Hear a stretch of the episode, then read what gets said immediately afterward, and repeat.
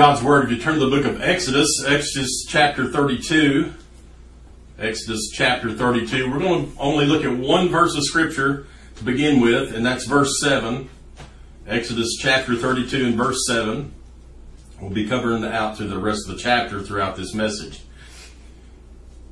Exodus chapter 32, starting with verse 7. And here the Bible says, And the Lord said unto Moses, Go, get thee down for thy people, which thou broughtest out of the land of Egypt, have corrupted themselves.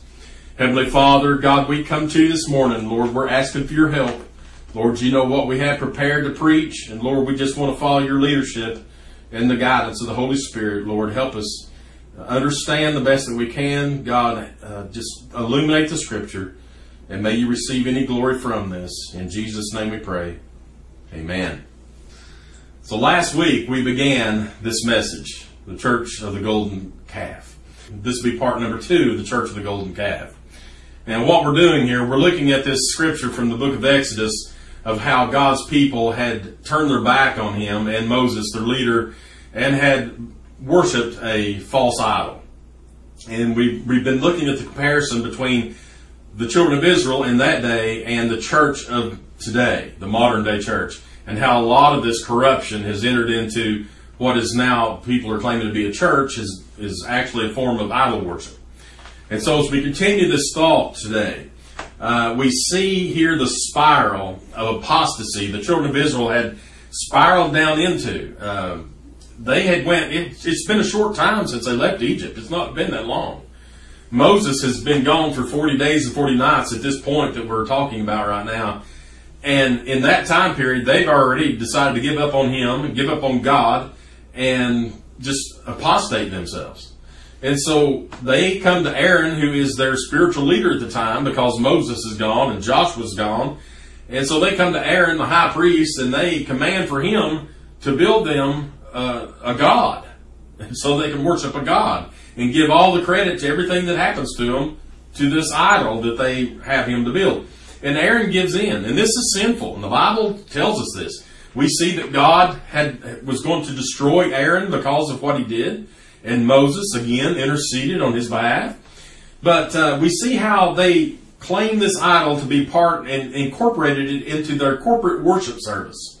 Uh, Aaron actually built an altar in front of this golden calf. And they began bowing down to it. They began worshiping. But they were worshiping in a totally different way than they did the Lord God Jehovah. They changed their uh, their music style. They're, they were singing in such a way that Joshua, hearing it from far away on the side of the mountain, didn't understand what it was. He thought they were at war. It sounded so strange.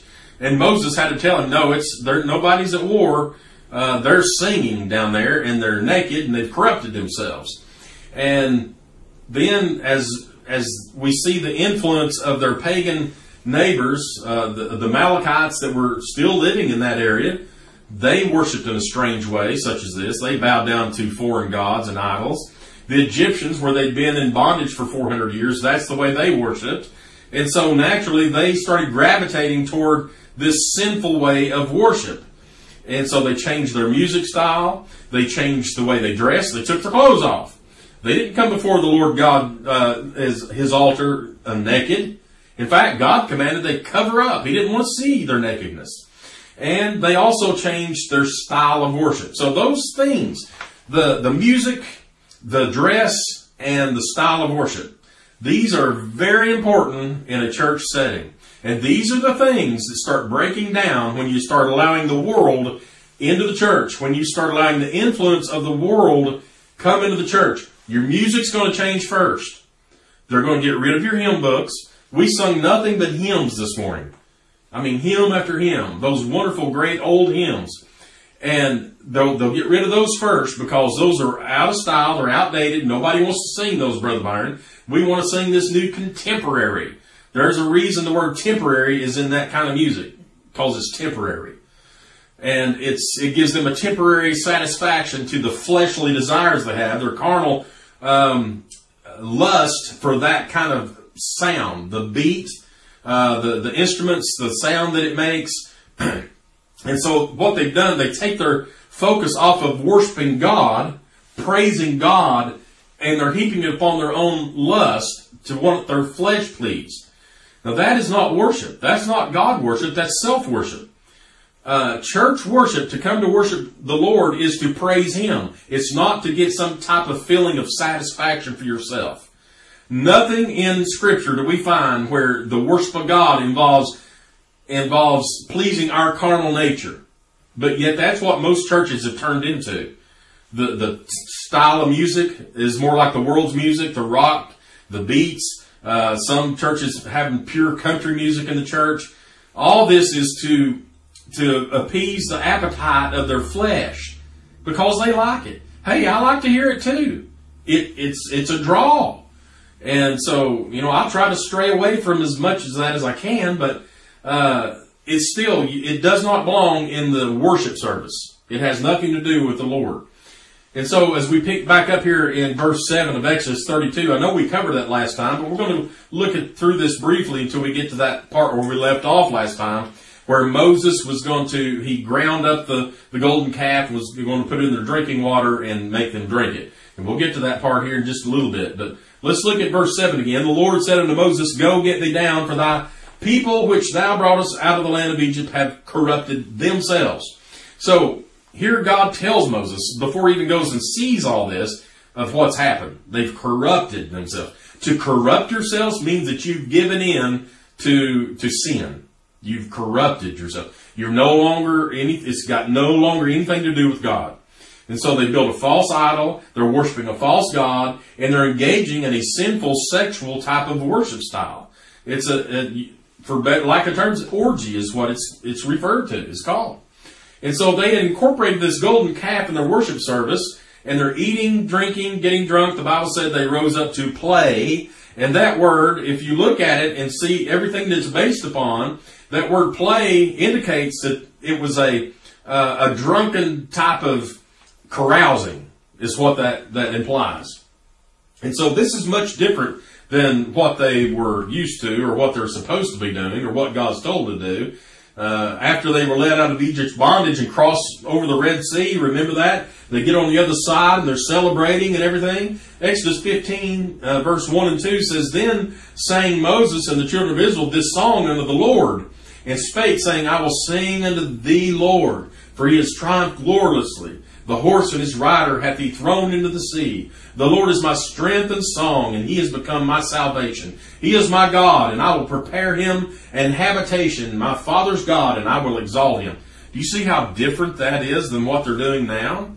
Bowing down to a false God? And, and attributing their freedom to this false God.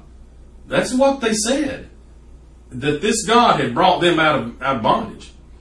And so how different it is when they first got out of bondage and crossed over that sea and on the other side, everything is strictly praising God, exalting God. It was all about Him. It wasn't about them. The only reference to themselves is that they he they are saved because God was their salvation. Other than that, it's all direct uh, directly pointed toward God and praising Him. So things have changed since that. And that's not been that long since this happened. Look at verse 8. They have turned aside. This is still the Lord speaking to Moses. They have turned aside quickly out of the way which I commanded them. They've made them a molten calf and have worshipped it and have sacrificed thereunto and said, These be thy gods, O Israel, which have brought thee up out of the land of Egypt. There it is. God tells him. He says, they're, they're claiming that this God they built has led them out of Egypt. Uh, verse 9. And the Lord said unto Moses, I've seen this people, and behold, it is a stiff-necked people. Now, this is the first of many different times the children of Israel are referred to as stiff-necked. That word stiff-necked is a term that's used in the Bible often by people who are stubborn and self-willed. They're obstinate. They refuse to be obedient to the Lord. And um, it has the thought behind it of trying to put a yoke on an animal that's resisting. If you've ever tried to put a yoke on a on a on a horse or a uh, a mule or uh, anything like that, and they resist, they they stiffen their neck up so that you can't do anything, and so you have to break them to get them to bow that head down so you can put that yoke upon them. Well, that's what God is saying here. These people are stiff necked. They they're defiant against me, and so people that are stiff necked They're not going to bow down their head and be humble before the Lord. They're stiff necked. They're. It reminds me of that picture of our former President Obama that you see a lot of times. He's looking up like this with that that look of superiority. It's that stiff neck, and that's what the, the United States has turned into—a bunch of stiff necked people. Um, you know, people. You can preach the word of God, say this is what God's word says, and they'll go, they'll stiffen that neck up. Well, I'm not going to listen to that. I'll go to a church where they don't talk about this kind of thing. I'll go down here to this church. All they talk about is God's love. I don't want to hear this, all this stuff that he's saying. We've got them today, stiff necked people. And so, and look at verse 10. Now therefore let me alone. Is still God speaking to Moses. Therefore let me alone that my wrath may wax hot against them and that I may consume them and I will make of thee a great nation. Well, we read that God has told Moses to look, Moses, just leave me alone and I'll take care of these people. I'll destroy them and I'll raise you up as a nation. He did that with Abraham, remember? He made Abraham the father of many nations. He rose him up. He separated him out of the Ur of Chaldees, out of the pagan worship, and made him the father of many. He, he will do the same with Moses here. I'll just, I'll just wipe them off the face of the earth and I'll start a new people with you, you know? And he says, let me alone. I believe what he's saying here, don't try to intercede on their behalf. Don't you, you know, don't come over here whining again and, and asking me not to do this. But listen, I believe the real thing behind this is God's giving Moses an opportunity to be the leader that he needs to be. And so we'll see that as we look at the next verse. Look at verses 11 through 13. And Moses besought the Lord his God and said, Lord, why doth thy wrath wax hot against thy people, which thou hast brought forth out of the land of Egypt with great power and with a mighty hand? So Moses is he's not he's not letting the Lord uh, uh, alone. The Lord says, "Let me alone," you know, leave me alone, and I'll take care. Moses says, "Wait a minute, God, but wait, wait, wait," and so he's not going to give up. Wherefore should the Egyptians speak and say, For mischief did he bring them out, to slay them in the mountains, and to consume them from the face of the earth? Turn from thy fierce wrath, and repent of this evil against thy people. Remember Abraham, Isaac, and Israel, thy servants, to whom thou swearest by thine own self, and saidst unto them, I will multiply your seed as the stars of heaven, and all this land that I've spoken of will I give unto your seed, and they shall inherit it forever. So Moses is, of course, reminding God, God don't need to remind, be reminded.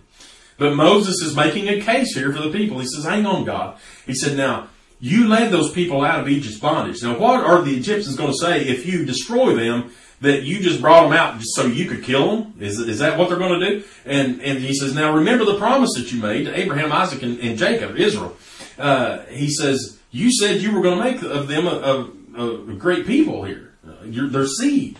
And so these people are their seed. Are you saying you're going to destroy all these people? And so he's just making the case here. And this is one of the best and clearest examples of intercessory that you'll find in all the Bible. Interceding on other people's behalf. Listen, you can be an interceder or intercessor, I'm saying it wrong, intercessor for people today through your prayers. Someone that, that doesn't know how to pray, or maybe they're, there's just something going on in their life and they're unable to pray and you can pray on their behalf to the Lord and intercede for them. Now, of course, the Lord Jesus is the one. He's the one that's between God and man. He makes intercession for us with God. So we plead to Jesus and we can intercede on other people's behalf. There's a lot of people with, that has great intercessory prayer and that's their ministry.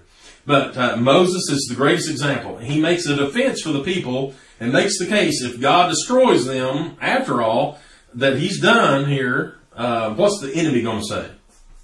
Verse 14. And the Lord repented of the evil which he thought to do unto his people. Okay, so because of Moses' intervention here, God answers Moses' plea by granting him what he asked for. It says the Lord repented. That does not mean he apologized. It don't mean he said, I'm sorry. He don't mean anything like that. That's not what this word means here. This word repented actually means to turn from and to something else. That's the same way as when we get saved. We turn from being a sinner and turn to Christ to save us. God is just turning from what he was, he said he would do and he's turning to something else. He says, okay, I won't do that. I'll do this instead. And so that word repent right there, don't make, don't think God has to repent for anything. He does not. And so he's turning from one thing and to another. And he's going to allow them to live. Now make sure, now not everybody's going to live. There's going to, there's going to be some things go on. We're going to see it. Now make sure you understand that God did not command that he was going to destroy the people. It didn't say it there in verse 10. He, it says this. It says, Now therefore let me alone that my wrath may wax hot against them and that I may consume them and I will make of thee a great nation. He doesn't say, Moses, I am going to destroy them. Get out of the way. I'm doing it. And, and that's all there is. He did not say that. It wasn't a commandment. It was just him implying, I will do this, you know. I might do this. I can do this. And so it wasn't a commandment. So God didn't withdraw a commandment. Uh, he just, I personally believe God is testing Moses here. I believe he's allowing him to be the leader that he needs to be to stand up here. There's a reason God chose Moses out of everybody else to to uh, to bring his children out of out of bondage and to, to lead them. He chose him for a reason, and this is why. Anybody else would have just gave up on him. I would have. If he chose me to lead these people and I was up there communing with God and God says, listen, your people down there, they are, they're all naked, they're, they're drunk and they're, they're worshiping idols and I'd say, kill them. They're worthless. They'll never be any good. And if God told me to get out of the way, leave me alone, and I'll destroy them, make you great nation, I said, that sounds good to me. I think that'd be a lot better. And most people would as well. But Moses, he loves these people. And he wants to do the right thing here. And so he intercedes. Verse 15.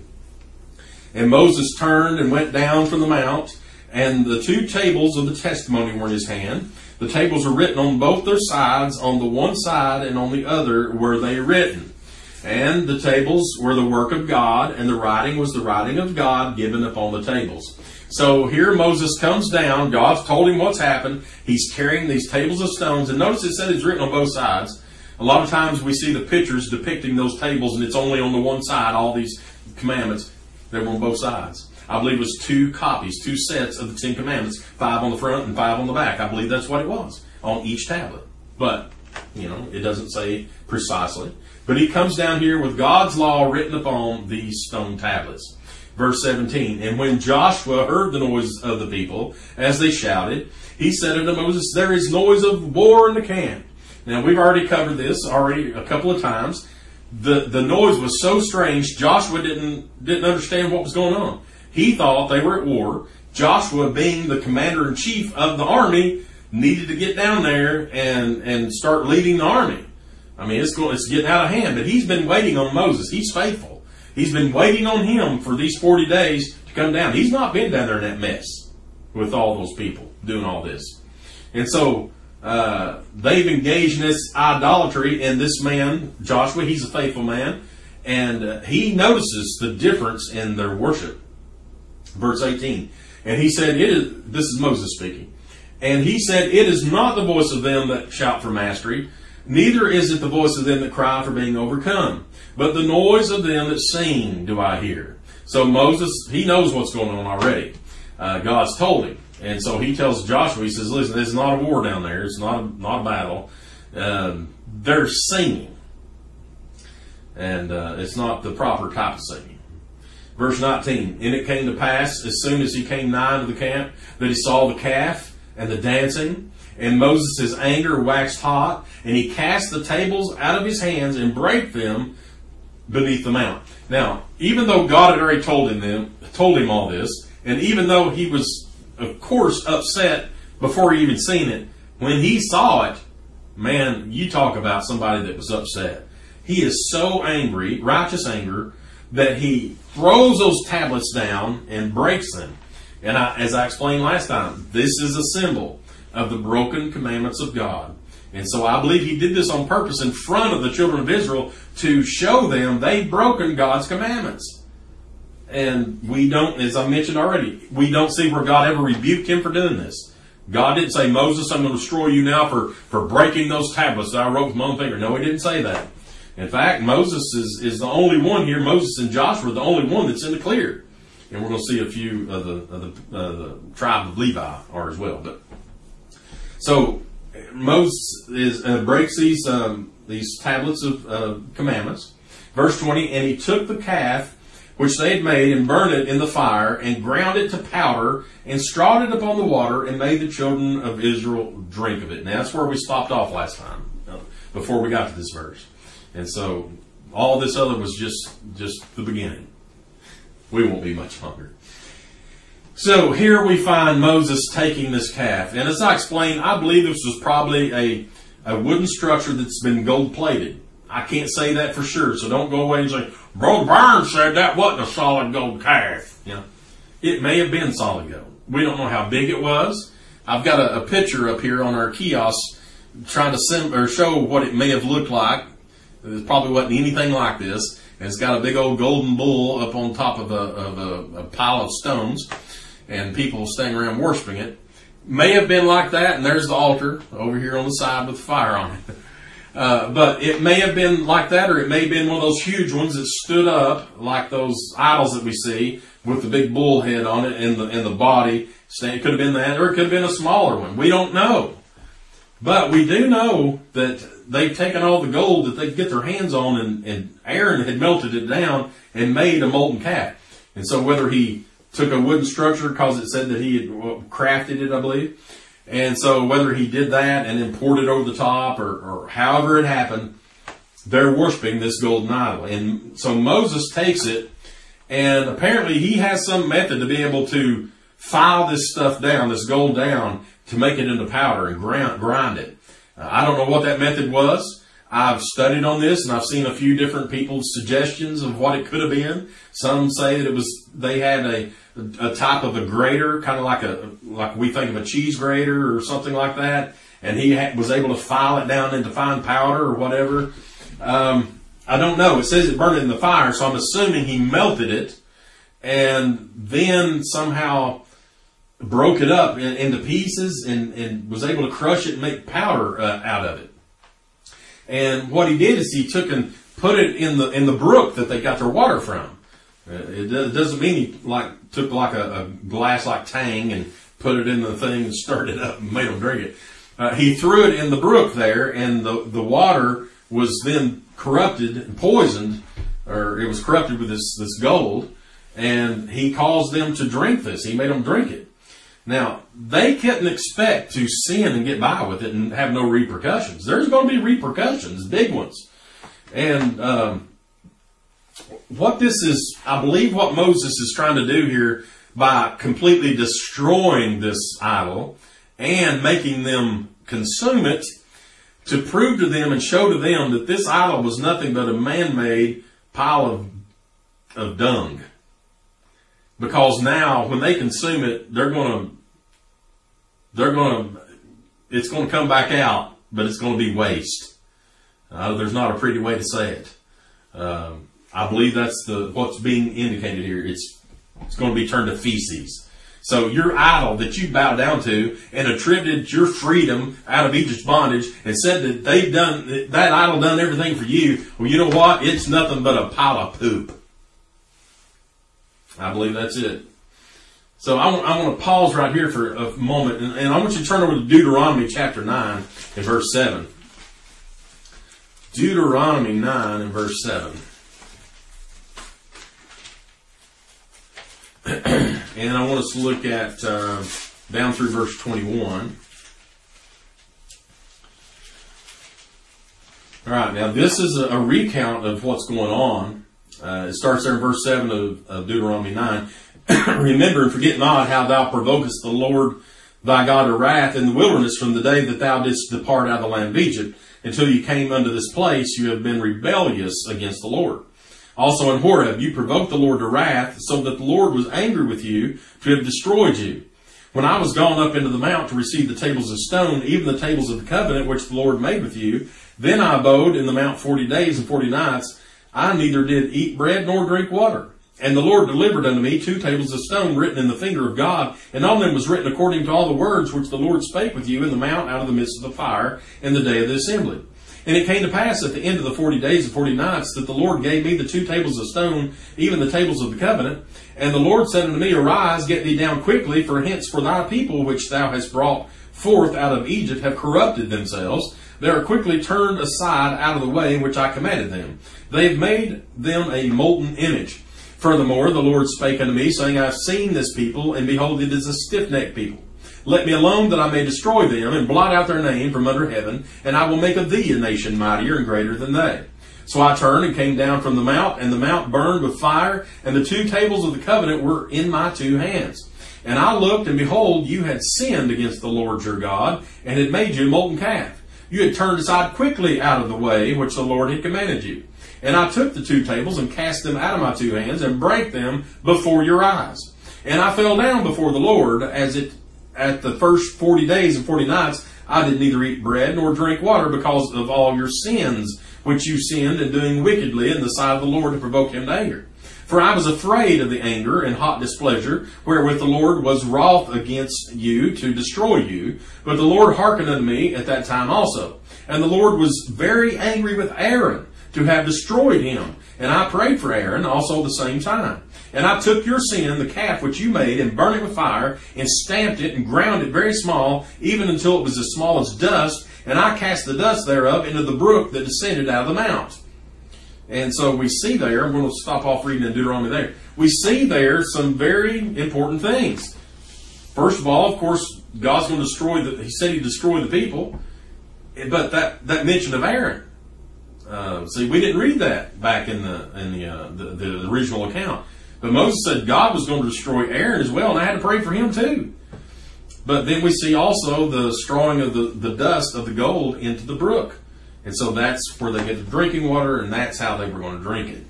So, um, go back now to Exodus 32 and pick back up in verse 21. And Moses said unto Aaron, What did this people unto thee, that thou hast brought so great a sin upon them? So now Moses starts questioning Aaron on why he did this. He doesn't understand how in the world this could have happened in such a short time, how his own brother and spiritual leader of the camp would do this. I mean, why? Aaron, what happened? Did they threaten to kill you? Uh, did, uh, what happened? Did they did they pay you to do this?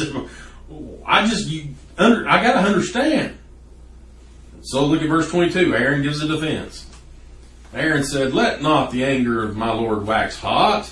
Thou knowest the people that they are set on mission. All right, so first of all, we see he's, he's putting the blame entirely upon the people. He doesn't want to take the blame here. And so, oh, Moses, you know how they are. I had to do it. Yeah, I, they're just so stubborn, and they just wouldn't have it any other way. So I, I, I did it. so he's making excuses. And you know, I'm really, I get so disappointed in Aaron when I read about this. Instead of taking responsibility and admitting to his error and saying, Moses, I, I, I gave in. I sinned. You know, I need forgiveness. Instead of doing that, uh, he wants to blame the people. They are set on mischief. Now, it is true, they were set on mischief. But he's the high priest of anybody that was there, they should have had enough about them, about the Lord, to take responsibility and, and have leadership and not allow such a thing to happen. Moses would not have allowed this. Moses would have himself started taking people out before they, he let them build a calf. Uh, and rightfully so. And so it'd be kind of like me as pastor of the church and people come to me and saying, we want you to build us a false idol so that we can worship it in our services. And me saying, okay, let me keep being your pastor. I don't want to upset you. There's a lot of these kind of pastors today. They'll do whatever the people want to do, whether or not it's right or wrong. And uh, listen, you can't be that way. Some people are so afraid of losing their their position, losing their paycheck. Uh, listen, that's ridiculous. This is not about about us. It's about the Lord. And so when a pastor allows the congregation to dictate what he can say or what he can do or uh, anything like that, he needs to leave if he's in that, that kind of place. And if he's allowing it to happen, those people need to run him off. Those people need, the right people need to get out of that church if they're allowing this to go on. But there's a lot of it going on today. I've heard of a lot of pastors giving in to the, the will of the people I heard one pastor giving out surveys asking people what they thought he ought to preach. What in the world? All right. Back to verse 23.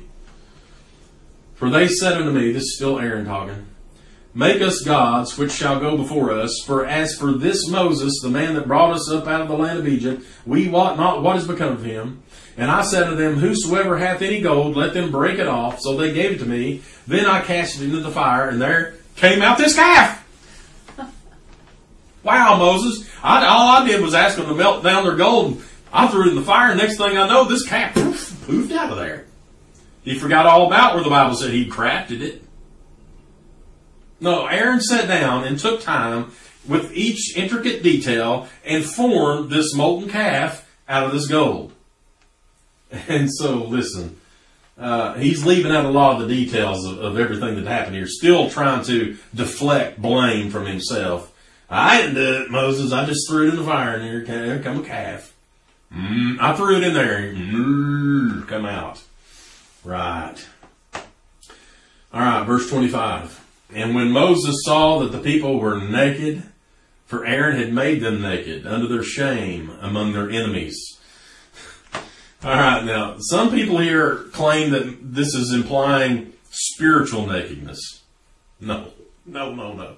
They are spiritually naked for sure. That's not what this is implying at all. I believe in, in interpreting the Bible literally where it's possible.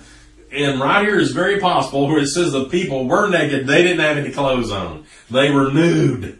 All right. Nude and rude. And so, um, this word naked actually it means to expose, to uncover, and to make bare. Now, certainly their sins have been exposed and made bare, uh, but their bodies have too. Exactly like the Bible said. And where it says there that Aaron had made them naked under their shame among their enemies, what that means is because Aaron allowed this and orchestrated the whole thing, he's allowed their enemies to see them uh, indulging in this.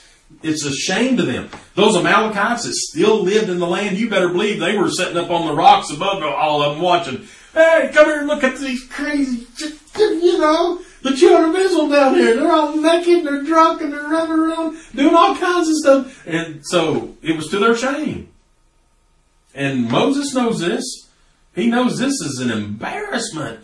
These people have been led out saying that the Lord God Jehovah is their God. And these were people that are supposed to stand on morals and values and godly things. And here they were indulging in, in sinful, wicked activities. It's a shame to them.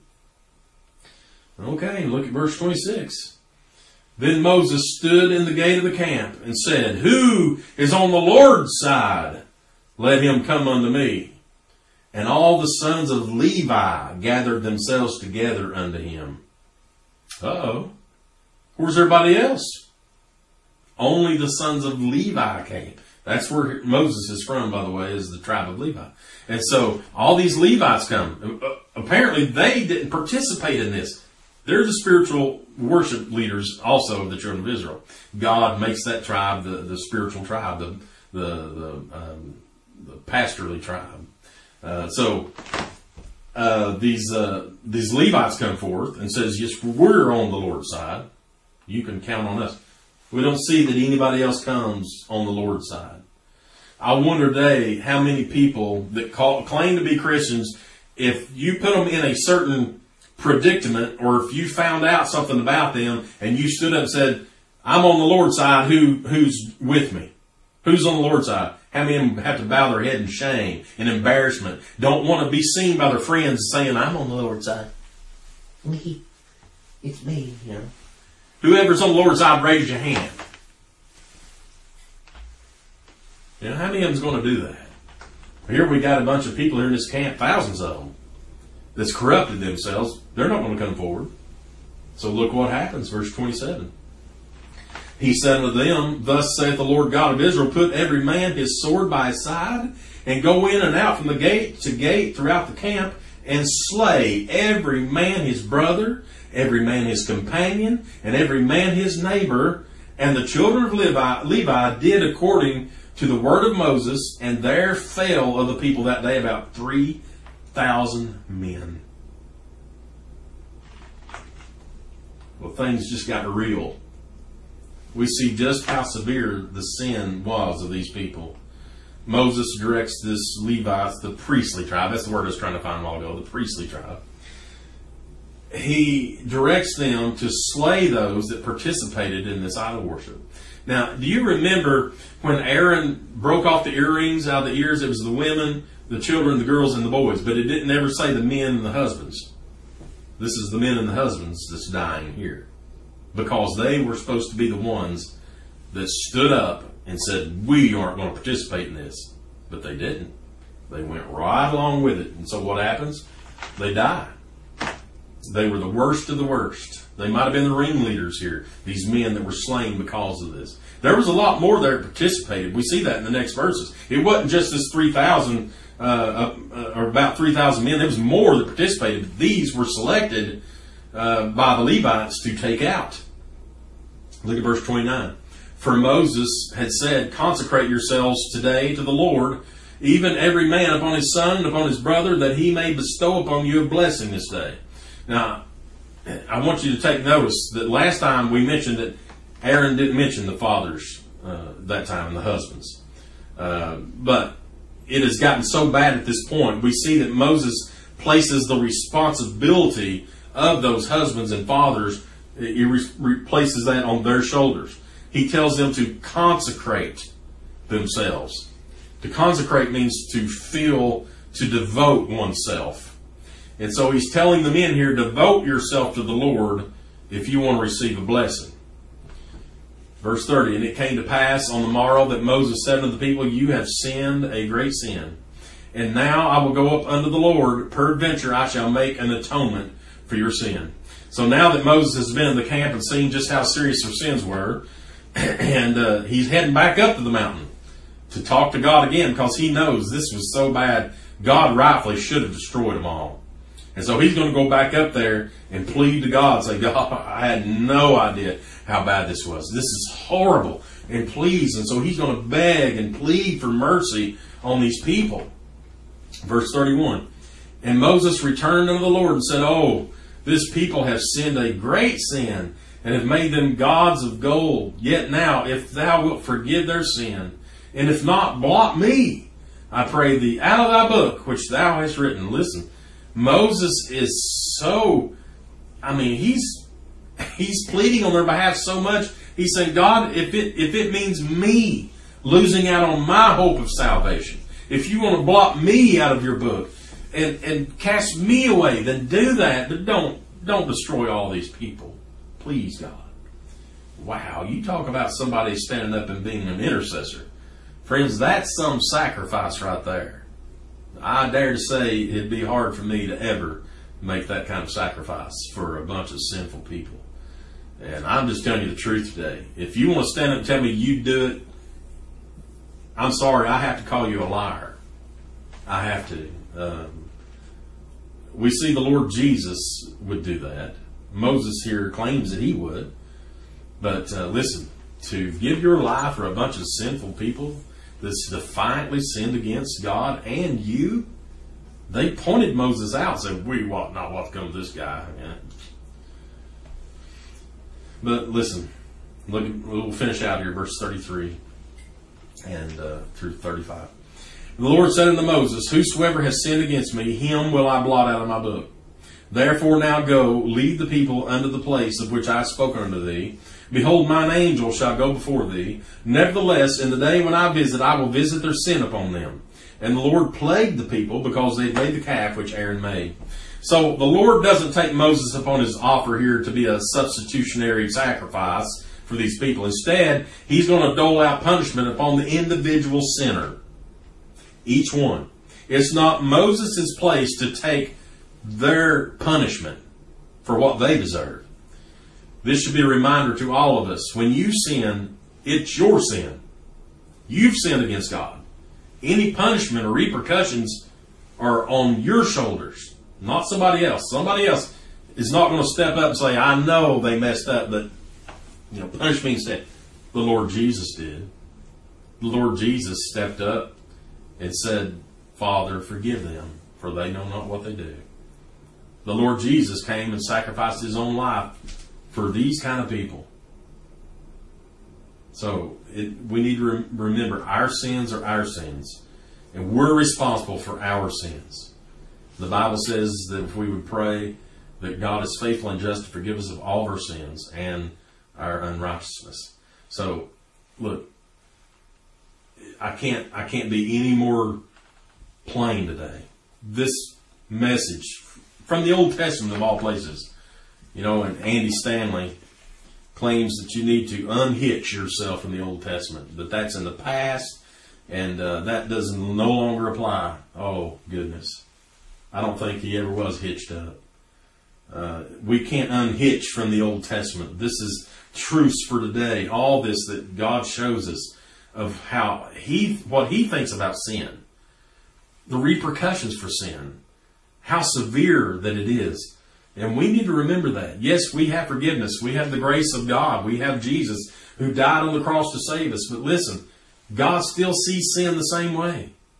He didn't suddenly start seeing sin as much not not as word not as bad or a lot lighter now. Oh, I know back in the Old Testament I used to really hate that sin, but you know I've kind of got used to it. Now the New Testament's out, and you know that sin's not so bad to me anymore. No, the Bible says God's the same today, yesterday, and forever, and so He still sees sin, all sin, the exact same way.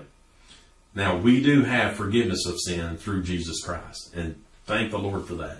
Because without it, you and me, anyone listening this, anybody that has breath in their body today would have to die, go to hell, and pay for their sins forever, for eternity. I'm thankful for the sacrifice of Jesus on the cross that made it possible that He took our punishment and that we don't have to. Oh, let's go to the Lord in prayer. Heavenly Father, God, we come to you this morning. Thank you for the message. Thank you for the truths and the application here. Lord, that we understand that your word is written down forever. Lord, it's everlasting. It's for our good. And Lord, we pray today that we'll consider and understand just how severe our sin is and how you see our sin. God, that we would not be that stiff necked people. Lord, I'm praying for those today that have never been saved. Lord, that individual that may be listening to this right now, God, whether it's live or, or later when they listen to the recording or watch the video, Lord, that person that's not been saved, Lord, if they, if you would open their eyes, open their heart to, to make them understand they will die one day and go to hell to pay for the sins that they've committed. Lord, even the smallest little lie, the little fib that they've told, Lord, is a sin that they'll have to pay the penalty for. God, I pray for them that they'll be saved before it's too late. Thank you, Father, for all your blessings. In Jesus' name we pray. Amen. Well, I tell you what, this has been a uh, eye-opening um, couple of messages. One that more we need to hear more about today. Uh, instead of you know anything goes is the mentality today. We need to say what God says goes. I had a, a whole another verse of scripture here. I was going to read out of 1 Corinthians. If you want to write this down, look it up later. This is the Apostle Paul giving the account himself of this, uh, of what happened there, and warning the church of Corinth about what it means uh, to sin against God and how they don't need to follow in the same footsteps as the children of Israel. It's all there. 1 Corinthians 10, 1 through 12. 1 Corinthians 10, 1 through 12. Read that, and you'll see that it applies to the message today. All right, are all hearts and minds clear this morning? Well, in fear of the Lord, we're separated.